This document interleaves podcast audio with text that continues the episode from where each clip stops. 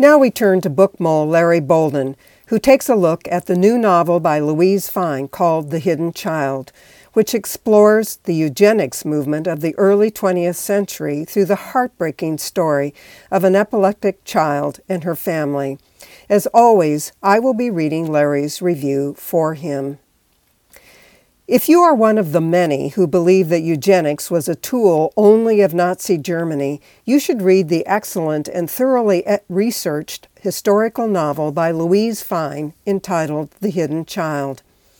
Often, the best way of really bringing home the horrors of a practice is to embody it, to show how real people are affected by the practice.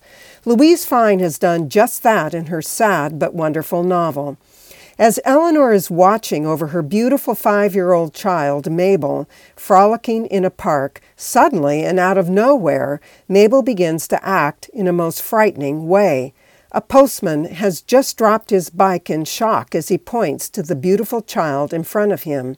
Quote, Eleanor turns in confusion. Mabel!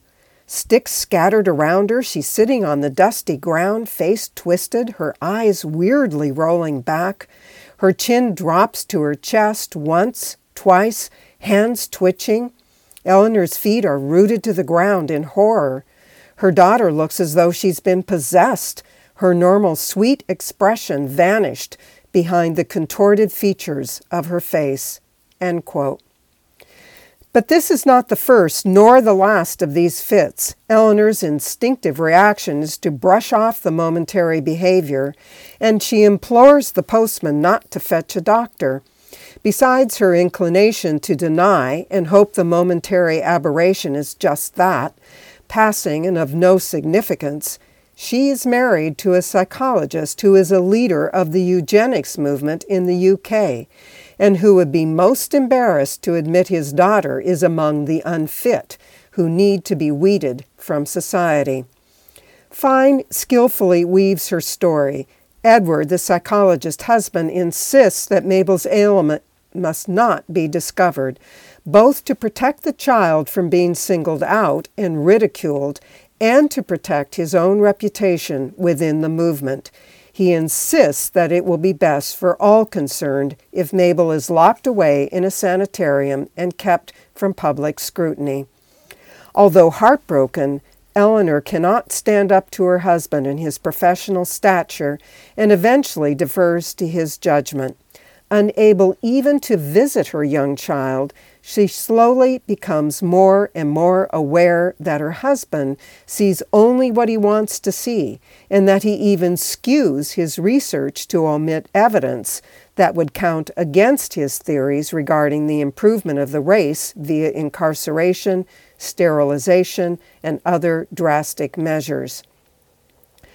The story itself is compelling and so well written but the controversy behind the theory is really the most important part of this novel. Fein herself has a child with a seizure disorder, and that no doubt adds to her careful and thorough research in writing this book.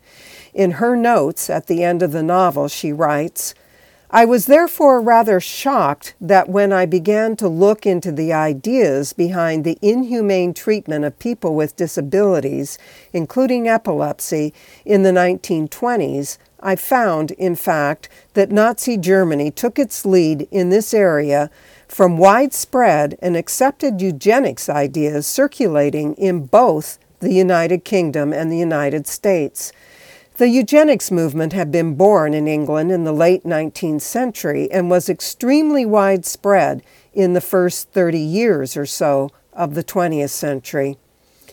The pseudoscience of eugenics and other theories, such as craniology, are thoroughly debunked by Stephen Jay Gould in his superb set of essays, The Mismeasure of Man. Like Edward in this novel, Many of the experiments meant to support the theories were manipulated such that only confirmatory data was allowed and contra evidence swept under the rug. This novel and the story stand on their own quite apart from the eugenics controversy, but the social and political importance of the book needs to be emphasized. I will end with another quote from the author's endnotes.